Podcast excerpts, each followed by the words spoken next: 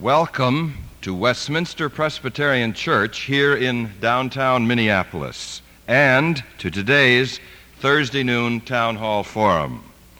I am Donald Meisel, minister to and with this Center City congregation. These forums, which are free and open to the public, occur once a month during September, October, November, February, March, April. We are into our third season. We're happy for your support. Attendance has been ranging from 700 to 1400, and it looks like we're in the 1400 range today. Those in the radio audience should know that you are warmly invited to attend, your schedule and distance from here permitting. We present these forums because we're convinced that churches like this one have a special responsibility to look at the tough issues facing us all, and that from an ethical perspective. Let me remind that this is a public forum. The intent is to raise significant issues and to make us all think, hopefully, from an ethical perspective. We perceive the written questions from the floor that follow the main presentation and the ideas that surface through that process as very integral to what happens here. Minnesota Public Radio has broadcast live and then rebroadcast these forums from the beginning. And starting today, and we're very pleased about this, we are being carried nationwide over American Public Radio and its large network of stations. And so we welcome our loyal local and now larger audience.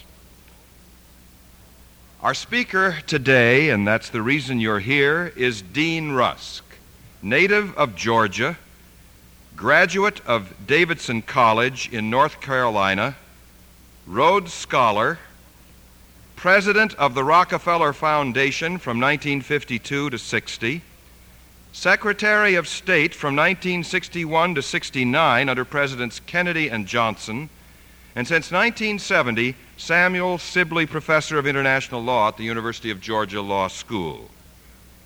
Mr. Rusk has been brought to the Twin Cities this week as a public service by the Twin Cities law firm of Briggs and Morgan in connection with the celebration of their centennial.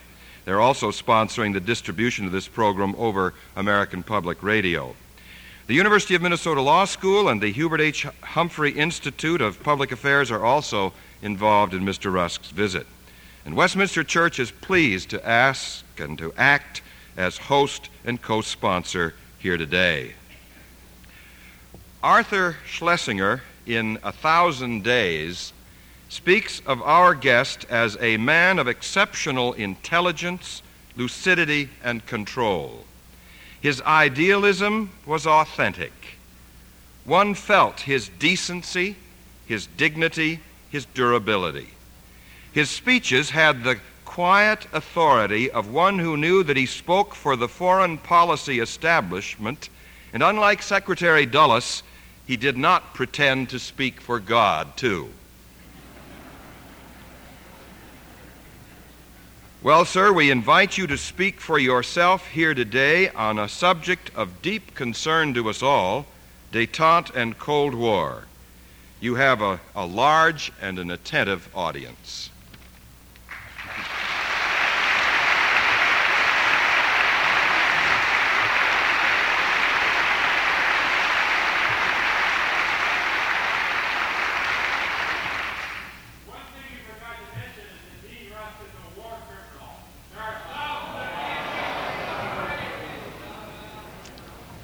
Send your question down. I'll be glad to comment on that.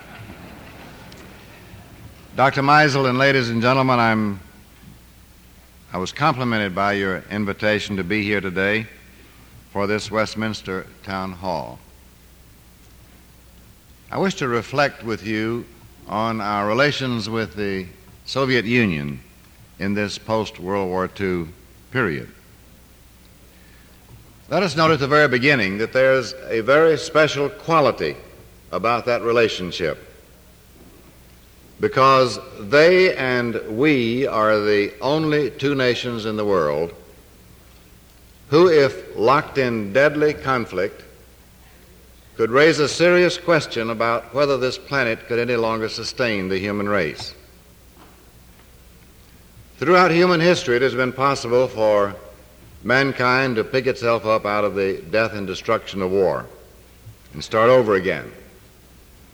We shall probably not have that chance after World War III. To me, the most urgent and pressing problem before us all is how to prevent that war before it occurs. In this post war period, public opinion and the news media have tended to swing like a pendulum back and forth between something called Cold War and something called detente. It has given rise to a series of slogans end of the Cold War, end of detente, domino theory, all sorts of other slogans, which tend to confuse more than to clarify. I would like to suggest to you that both elements have been a part of our relations with the Soviet Union throughout this post war period, at all times.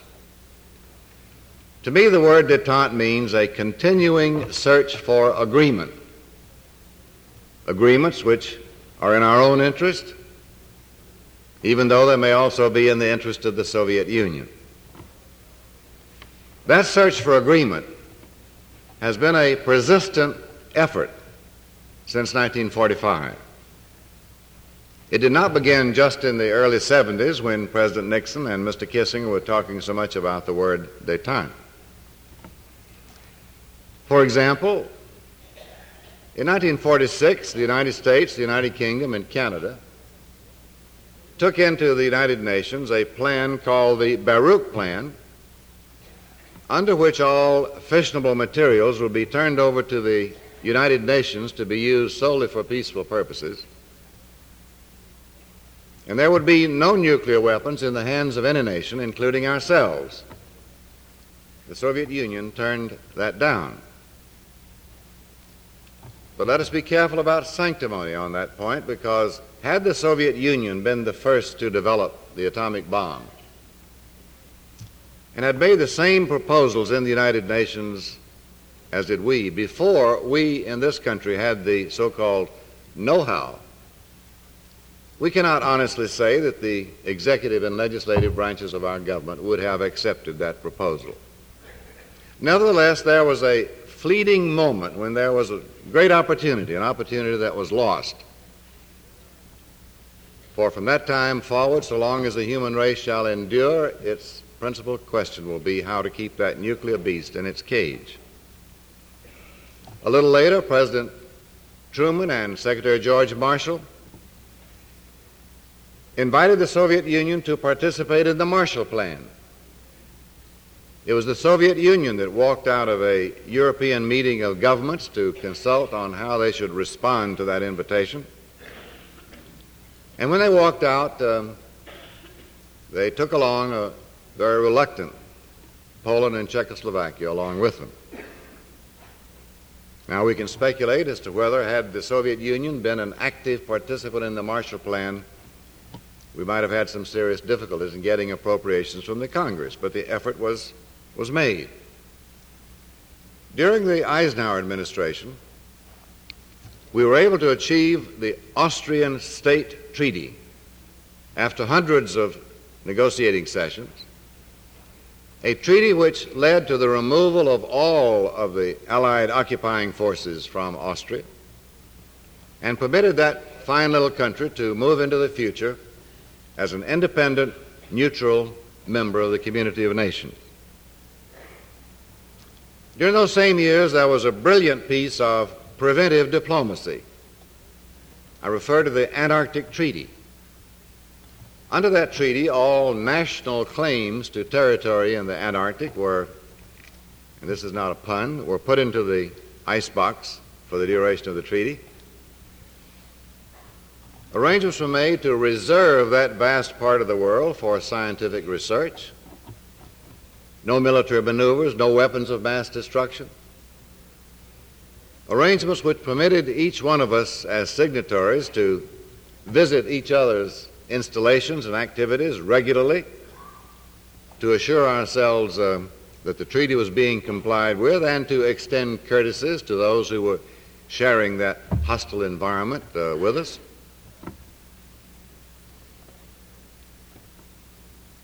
A great area of the world removed from the great power arms race. Leading into the 1960s, uh, despite the dangerous crisis over Berlin in 61 62, and the extraordinarily dangerous Cuban Missile Crisis, President Kennedy and his chief colleagues concluded that it was just too late in history for the two nuclear superpowers to pursue a policy of total hostility across the board. And so moves were set in motion which led to the Nuclear Test Ban Treaty of 1963 to a consular agreement between the two sides, which makes it somewhat easier for us to give protection to American citizens traveling in each other's country, to a civil air agreement, which permitted uh, reciprocal flights between Moscow and New York, a treaty on the non proliferation of nuclear weapons, trying to halt or slow down the spread of these dreadful weapons around the world. Two important space treaties, which thus far, knock wood, have succeeded in keeping outer space from a desperate military race between the great powers. During the Nixon years, that effort was continued into number of trade matters. The two Germanys recognized each other and both joined the United Nations. There was a new four power agreement on Berlin, which has tended to reduce the role of Berlin as a flashpoint of violence uh, among the great powers. And so the search has continued. Now, let me point out that so far as I can see into the future, I don't see a period when the Soviet Union will trust us and when we shall trust them. But that does not mean that you cannot have agreements, workable agreements, if performance can be adequately verified. For example, we don't have to sit around anxiously worrying about whether the Soviet Union is complying with the Nuclear Test Ban Treaty of 1963. Because your government can tell you honestly and accurately that if they were to explode a nuclear weapon in the atmosphere or in outer space or underwater, we would know about it and could tell you about it and take whatever steps might seem to be indicated at the time. Their credit on Wall Street is good because they pay their commercial bills. If they did not pay their commercial bi- bills, their credit would drop off. Had they not given Pan American planes proper treatment in Moscow, we could have given Aeroflot planes uh, some rough treatment in New York. So, verified performance makes it possible for there to be workable agreements among those who do not trust each other because the question of trust need not arise. Now, that search for agreement has been one strand in our relations with the Soviet Union. But we and they have profound differences on a great many matters. To begin with, on the way in which we organize our respective societies within our own countries. Those differences have existed since 1917, but we and they have not gone to war over those differences. The more dangerous differences have to do with ideas about the shape of the world in which we live.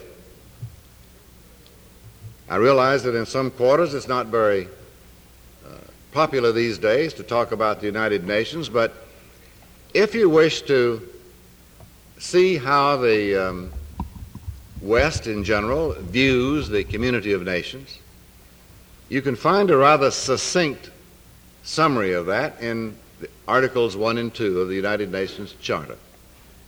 It's no accident because we played a major role in drafting that charter.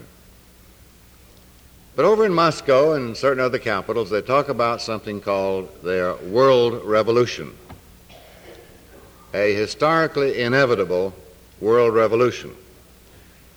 And although they claim it to be historically inevitable, they do not hesitate at times to try to give it a shove here and there when the opportunity it, presents itself. So there are these profound differences. Most of us are familiar with the sad story of the events between World War I and World War II, events which led my generation of students, and many of you here in this audience, down the slippery slope into the catastrophe of a World War II which could have been prevented. But most people have forgotten what happened just after VJ Day. The United States demobilized almost completely and almost overnight. By the summer of 1946, we did not have a single division in our Army, nor a single group in our Air Force that could be considered ready for combat. The ships of our Navy were being put into mothballs about as fast as we could find berths for them, and those that remained afloat were being manned by skeleton crews. Our defense budget, you will find this hard to believe these days, it's a matter of public record. Our defense budget for three fiscal years, 1947, 48, 49, came down to just a little over $11 billion groping for a target of 10 billion. We were, for all practical purposes, disarmed. During one of the wartime meetings, Mr. Churchill called Mr. Stalin's attention to the views of His Holiness the Pope on a certain point. Joseph Stalin replied, The Pope? How many divisions does he have? He looked out across the west and he saw all the divisions melting away. So, what did he do? He tried to keep the northwest province of Iran, Azerbaijan, the first case before the UN Security Council. He demanded the two eastern provinces of Turkey, Kars and Ardahan, and a share in the control of the straits leading into the Black Sea. He ignored some of the wartime agreements about giving the peoples of Eastern Europe a share in determining their own political future. He supported the guerrillas going after Greece using bases and sanctuaries in places like Albania, Yugoslavia, Bulgaria. He had a hand in the coup d'etat in Czechoslovakia.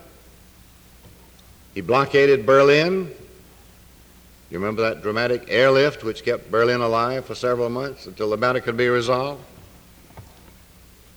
He gave the green light to the North Koreans to go after South Korea. Now, the so called revisionist historians can write until all the paper is used up. Those were the events which created what has come to be called the Cold War. I might agree with uh, our revisionist historians that we have a considerable share of responsibility for the origins of the Cold War, but for a different reason. I think it's possible that we subjected Joseph Stalin to intolerable temptations through our own weakness. When I was a student in Germany in the early 30s, I had a canoe on those lakes around Potsdam. And one day I pulled the canoe up on a little beach and went into a restaurant to have lunch. When I came out, the canoe was gone. I notified the water police, and they came back about an hour later, puttering in their motorboat, towing my canoe. They said to me, Here is your canoe. We have the thief. He will be punished. But we are fining you five marks for tempting thieves. I had not tied up my canoe, locked it. I am convinced that the ordinary people in all countries, Soviet Union, China, United States, wherever, prefer peace to war. But in democracies, these yearnings for peace can get full expression. And that can sometimes lead to misjudgments in other capitals about what they can do with impunity. So we have on our plate the problem of how peace loving peoples can avoid the problem of tempting thieves. So, over the years, we have had a series of confrontations with the Soviet Union. More than one over Berlin, over the missiles in Cuba, over Korea, over Southeast Asia, Afghanistan, Poland. Let it be noted that these confrontations may sometimes get in the way of the search for peace the search for possible points of agreement. For example, on a certain Wednesday morning in August 1968, we in the Soviet Union were all set to make a simultaneous and identical announcement in Washington and Moscow that President Lyndon Johnson would shortly go to Leningrad to open what later came to be known as the SALT talks in an effort to restrict the nuclear arms race. The trouble is that the very night before, the Tuesday night before that Wednesday morning, Soviet forces marched into Czechoslovakia. And it became necessary for me to telephone the Soviet ambassador in Washington and insist that he immediately tell, uh, telephone Moscow and tell them not to make that joint announcement the next morning. It's somewhat ironic to recall that a few years later, any possibility of getting Senate approval of the SALT II arms limitation treaty was destroyed by the movement of Soviet forces into uh, Afghanistan. And that this search for peace is now in rough waters, partly because of the situation in Poland. Now, I could recite to you a litany which would make many of you just plain angry. The trouble is that anger standing alone has no future. Because at the end of the day, whatever you think about those people over there, some of the things that they have done, some of the things they're doing now, Whatever you think about them, we and they must still find a way to inhabit this speck of dust in the universe at the same time. The relationship is difficult, sometimes disagreeable. Negotiations with them are a very different thing from negotiating with countries with whom we share common objectives, such as Canada or Britain or many others that I could name. It takes exceeding care, precision, it takes persistence over a period of time. But nevertheless, the effort, in my judgment, uh, has to be made. I would hope, for example, that we could find some way to reach a verifiable agreement with them on putting some genuine limitations on the nuclear arms race, and for that matter, on the scale of, new, of conventional forces that confront each other there in the heart of Germany.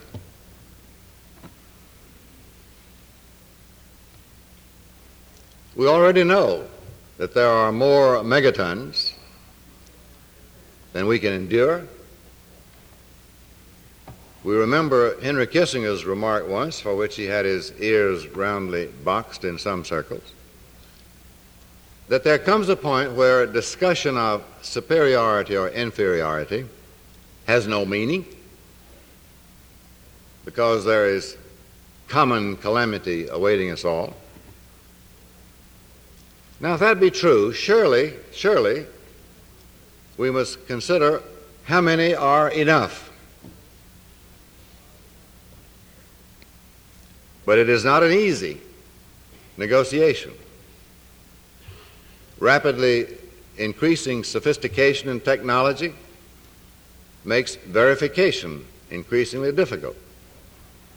One reason why we were disappointed in 1968 that we could not get the talk started then was that if we could have moved then with the Soviet Union, the state of the multiple warhead technology, the so called MIRV technology, was at such a stage that it might have been brought out under control. But the delays in getting back to that matter meant that that horse is now largely out of the, out of the stable.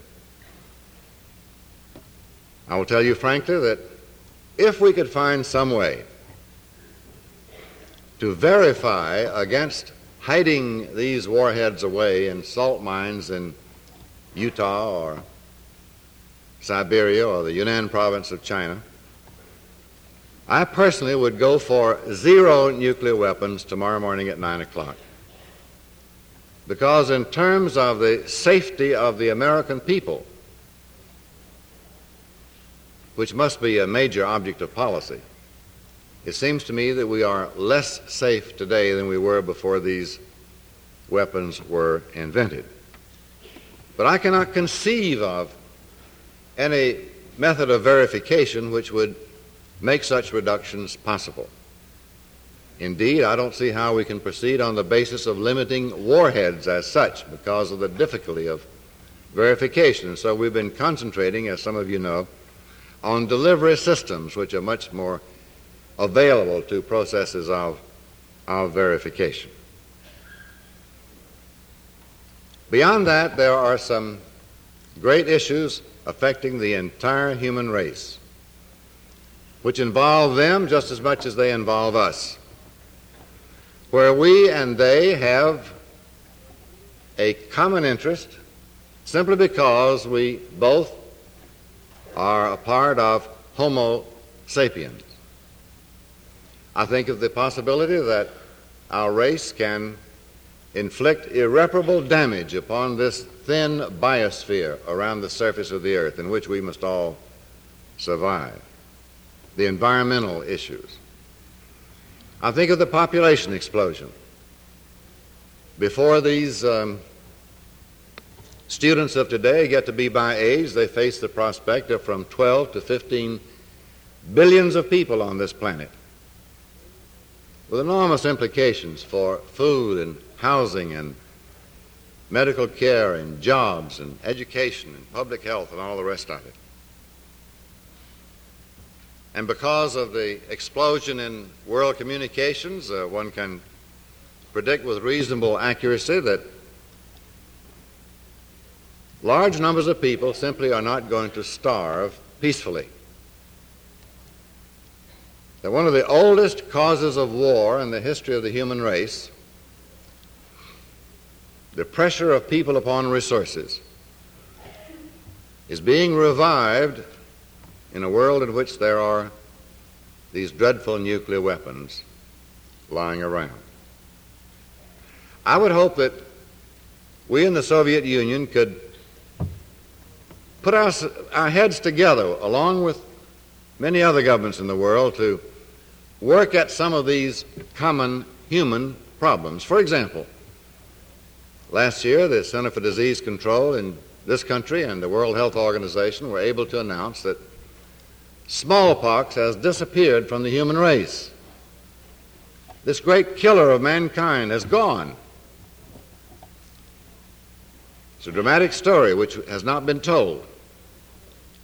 There for the asking for anyone who wants to pick it up. Well, that effort required a great deal of common action and cooperation among uh, nations who have the most profound differences with each other on all sorts of questions. Action by the Soviet Union as well as by the United States and by many others. The states bordering on the Mediterranean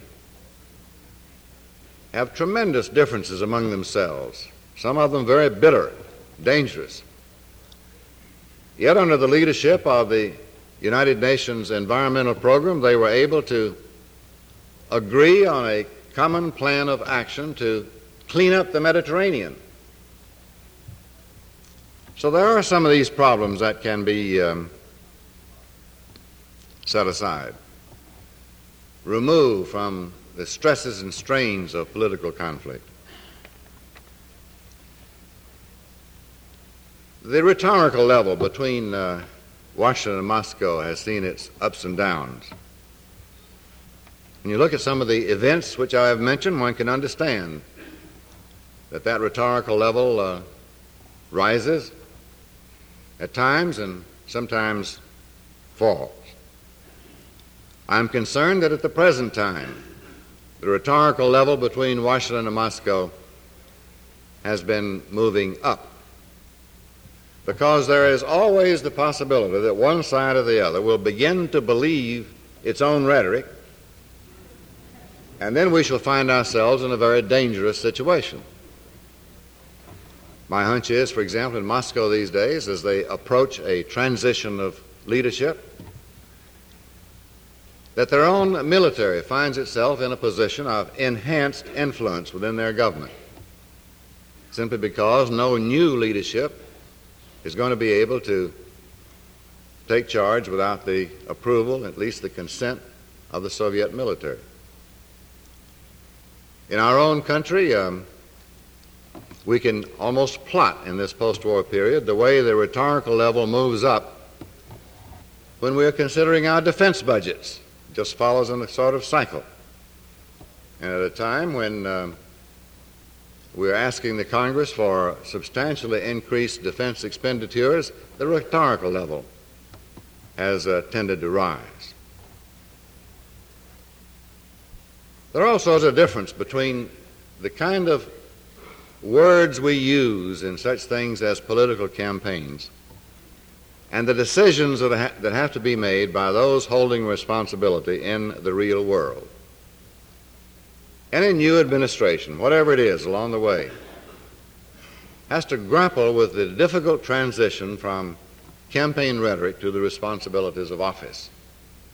Fortunately, over a period of time, most of them make that transition.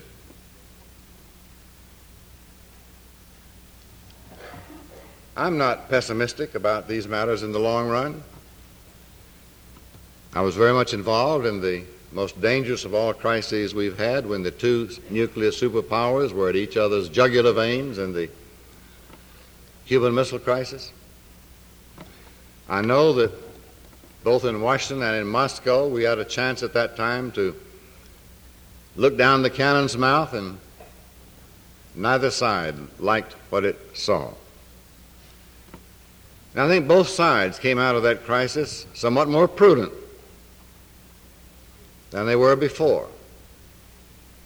The trouble is that memories are short, and there is some danger that we can forget the impression we had that we must do all that we can to prevent such crises because they are so utterly dangerous.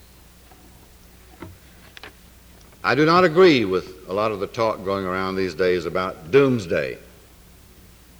I think it's sheer nonsense.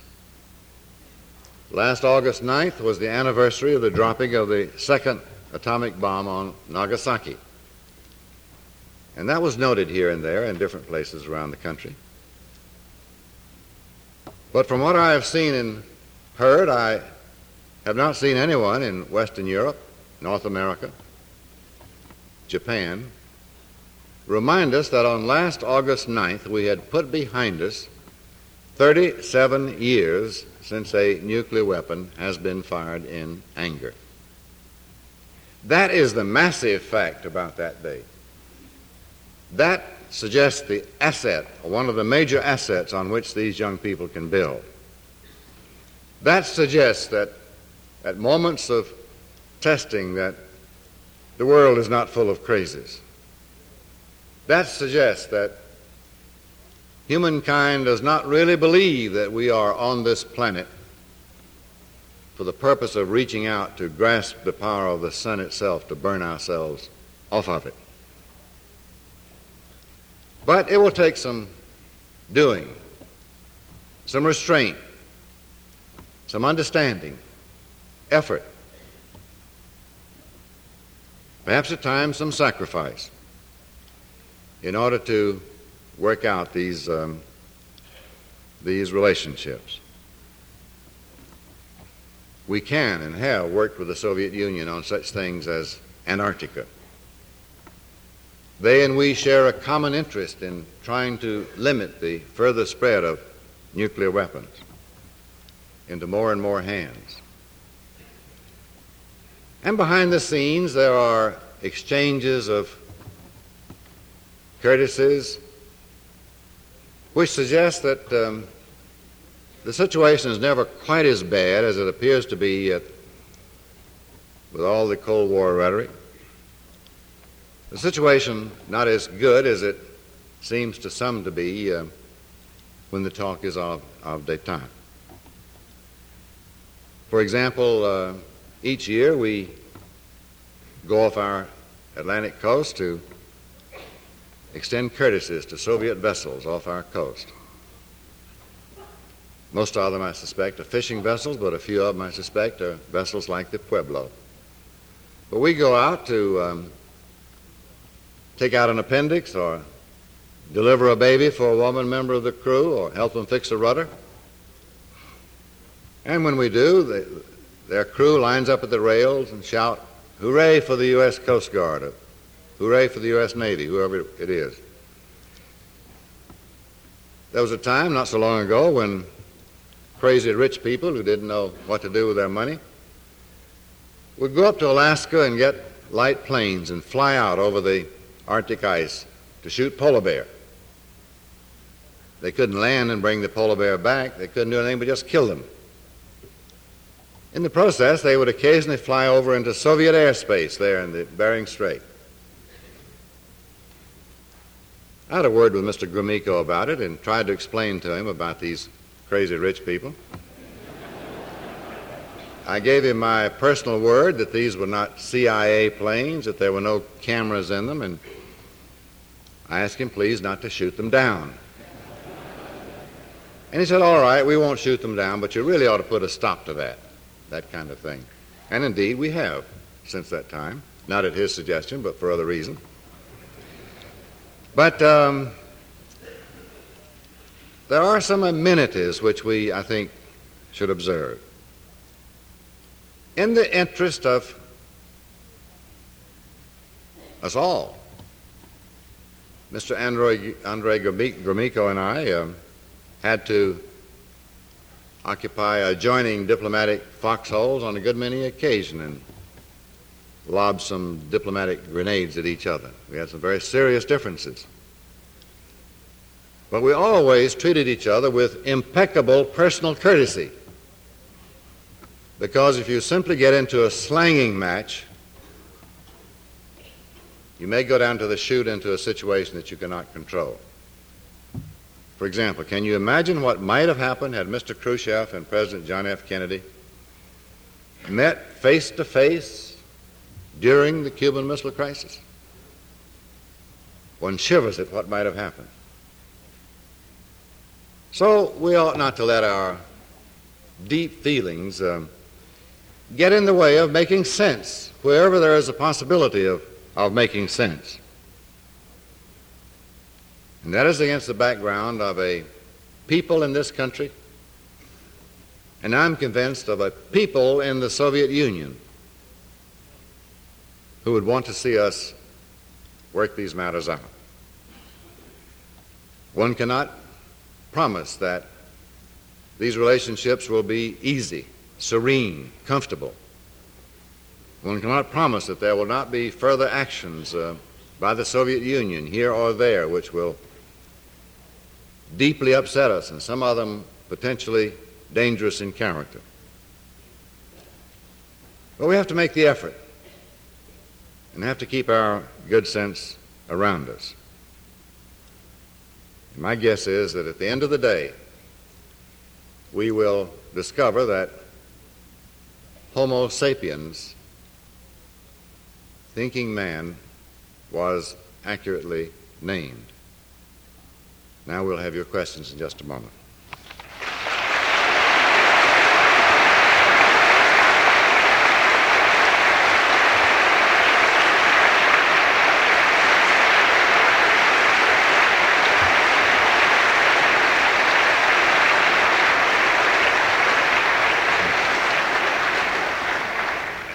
Thank you, sir. You have made us think. My suggestion is we take that brief break that we promised. Those of you who must leave may do so. Those of you who have questions may send them to the, uh, to the uh, aisles and they'll be promptly picked up. We have, I would say, about 15 minutes for a, a question period. Let me just remind our radio audience that you are listening to the Thursday t- noon town hall forum originating from Westminster Presbyterian Church in downtown Minneapolis. The speaker today is Dean Rusk, former Secretary of State, addressing the very serious and urgent question of detente or Cold War. In a moment, we will begin to respond to questions that are being passed forward from the floor uh, Russian people, I couldn't help but remember that an officer of our church returned from Moscow just recently, and he was absolutely astounded. He said they looked a lot like Minneapolitans. Uh, but this first question on Tuesday, voters in Wisconsin overwhelmingly approved of a nuclear arms freeze between the U.S. and the USSR. In your estimation, is a negotiated arms freeze a real possibility given our situation? I suppose it might be possible for us to get the Soviet Union to agree on a freeze exactly where we are, although that is not at all clear.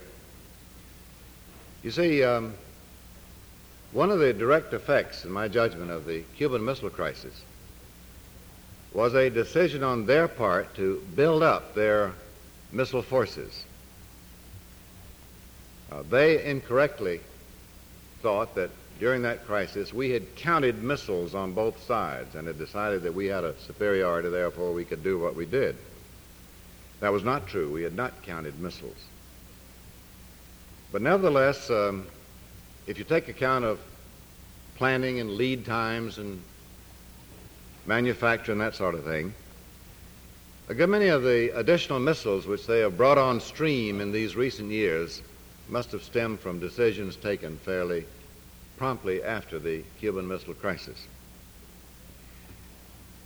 They have introduced uh, new generations of intermediate range missiles aimed at Europe. And there are no comparable Western missiles of the same type pointed in the other direction. Now, I don't believe we should uh, be too cute, too exact in trying to decide what is equivalent to what among forces that are quite different in their makeup and capabilities. I would, I think, be in favor of a standstill understanding for a short period for the purpose of permitting negotiation for a significant reduction but I think I would not necessarily be in favor of a permanent freeze, as it were, on exactly where we are at the present time. I'd want to know more about the views of our European allies on how they see their situation in Europe and other questions. But nevertheless, uh, I think we should be deadly serious about trying to find some way to get a ceiling on this race, and then, if that works, to use perhaps that same kind of formula to bring down these weapons to the lowest level that would be consistent with adequate verification. Thank you. The next question from the floor. Given your Kennedy and Johnson administrative post as Secretary of State, would you care to comment on the recent report by CBS News accusing General Westmoreland of falsifying reports of troop strength in Vietnam, thus prolonging that, that war? I personally was outraged by that program. Uh, the allegation was that General Westmoreland had misled, in effect, the high command, the leaders of our government, by his reporting from Vietnam. President Johnson is no longer available. I was Secretary of State during that period. CBS didn't bother to write me a letter or a postcard or give me a ring on the telephone, much less try to interview me to get my reactions to this charge, although at the heart of the charge was that General Westmoreland was, le- was misleading me, among others. we had many diverse sources of information from out there. There's one thing I think that perhaps muddied the water for people who, like the CBS crowd, that didn't know very much about what they were talking about. And that is that the order of battle people in Vietnam, as happens in other struggles, are very cautious, conservative about certifying the presence of an actual enemy unit on the field. In Vietnam, for example, I think they required at least four independent sources of information before they would say such and such a division is here in South Vietnam. For example, prisoner interrogation, captured documents, sightings on the roads and trails, communications uh, intercept, maybe in one or two other factors, so that your official order of battle information always lags behind what you everybody knows is going on on the field. But the diversity of information we had from out there, uh, particularly in the years when General Westmoreland was in command, makes it inconceivable to me that he could have misled Washington through uh, distorting military reports. All right, sir.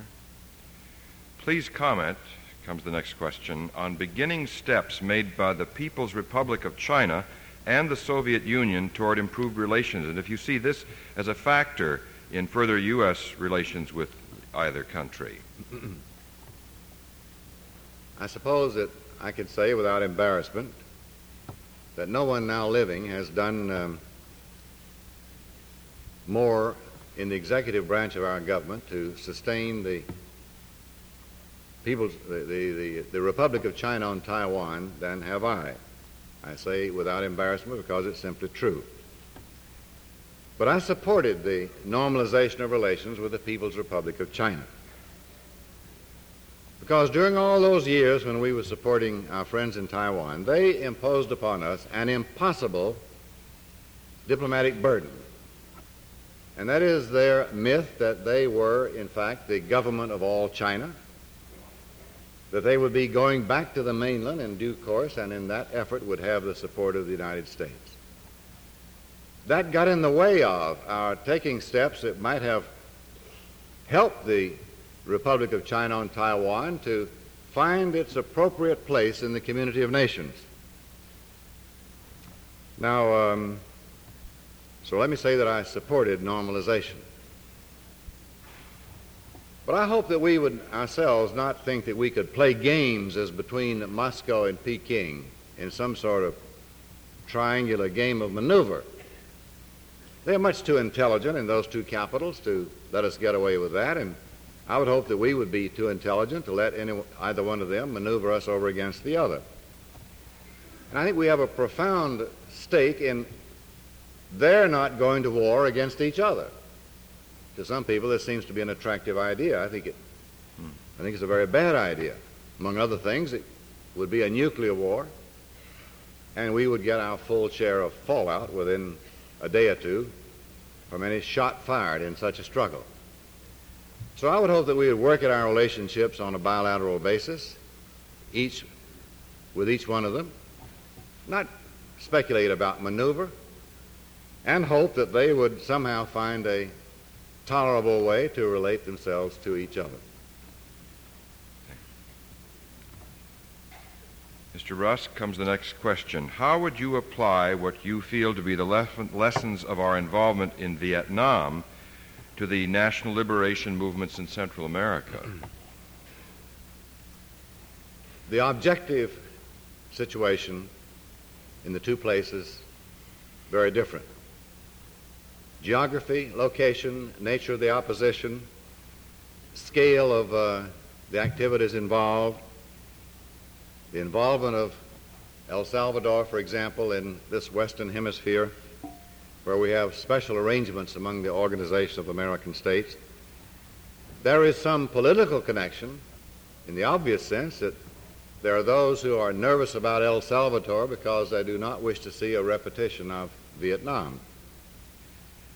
I would hope that our administration would try to work at that problem, whatever it is, and I do not have detailed information on who is doing what in El Salvador these days. They work at it through the Organization of American States.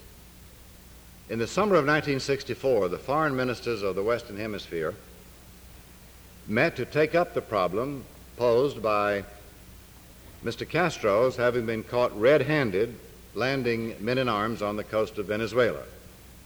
No problems about the facts there, they were perfectly clear to all concerned. At that time, the OAS imposed upon Mr. Castro all of the sanctions that are available under the Rio Pact, with the exception of the use of armed force. But at that time, they also warned Mr. Castro that if these activities continue in the hemisphere, we do not exclude the use of armed force.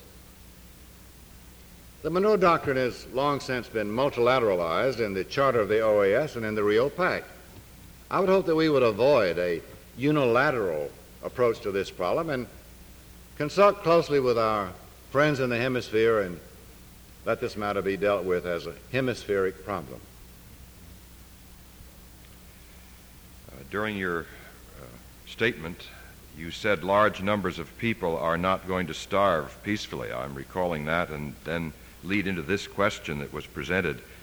When Senator Mark Hatfield appeared here at Westminster approximately a year ago in connection with these forums, he said that the best way for the U.S. to support developing nations was to export, export food production, technology, and other human services instead of arms and military technology. Would you care to comment on his perspective? In general, I think I would agree with that. Um, I think we do uh, send too many arms abroad, but one has to be pretty selective and um, careful about just how that is done. But when you look ahead, look down the road, um, there is no way in which the United States can feed the hungry people of the world. The numbers are simply beyond our reach, beyond our physical capacity to produce, and beyond our fiscal capacity to handle. I would hope that we would, however, do all that we can to assist other nations to grow more food where they are, where they live. Uh, there could be a rather astonishing increase in food production on the basis of known science and technology if we could find ways to get that science and technology down to those in the fields who are, who are growing food. I would keep the, the doors of our agricultural universities wide open for foreign visitors, foreign students. I would uh, have teams available to go wherever they might be welcome to assist. I would break down the resistance to work, which you find in a good many countries where the notion is that it's undignified for an educated man or woman to get their hands dirty. We send back a lot of PhDs in agriculture to third world countries. When they get home, they want a job in the ministry or, or in a university. They don't want to get out in the fields and work with the farmers and show them how to grow more food. There are many things which we can do because there's one thing the United States knows how to do, and that is to grow food. And looking ahead, we can help them grow more food, but we cannot provide them the the quantities of foodstuffs that would be required on a consumer level. Of course, we have to help in emergencies, drought, natural disasters, things of that sort. But we can't take on this burden ourselves. We, we, we can help them. As a matter of fact, I would be willing to give a good deal of technical assistance uh, to the Soviet Union to grow more food because looking down two, three, four decades ahead, we're going to need all the food that anybody can grow a uh, one sentence question. Do you think that the present defense budget is defensible?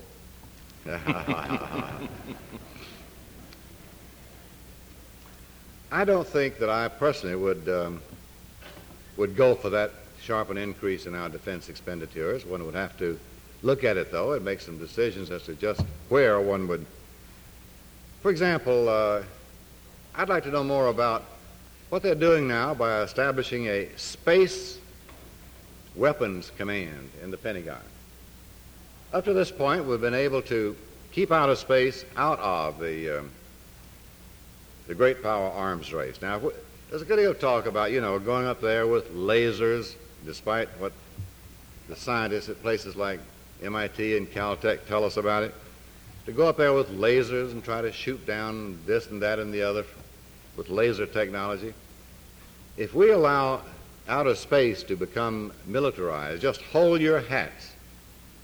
We haven't begun to pay taxes for astronomical defense budgets that that would involve. Mm. So I would hope that we would do our best right now to get a flat agreement with the Soviet Union that neither side is going to put any weapons in outer space. We already have an agreement that.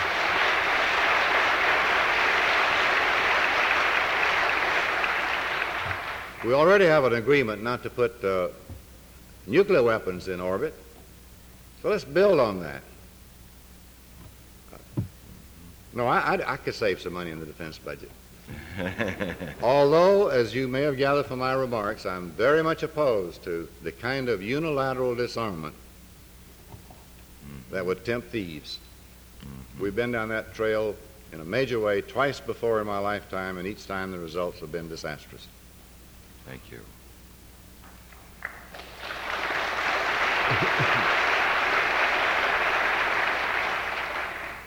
I'm going to pose one more question after I have thanked our guest for coming and to get you to postpone your final applause until he has responded to that question. But, sir, uh, I do want to thank you for coming. You've, uh, you've lived up to the, uh, the billing that we had from, from the quote early, early on. You, you've come with uh, intelligence and lucidity and integrity, and we value your presence. Now, this was one other question, and I sensed you responding to it in part before we came together uh, in the library, just before the onset of the program. What was your own personal feeling about the problems of decision making during the Cuban Missile Crisis? I urge you to share something of what you shared with me earlier.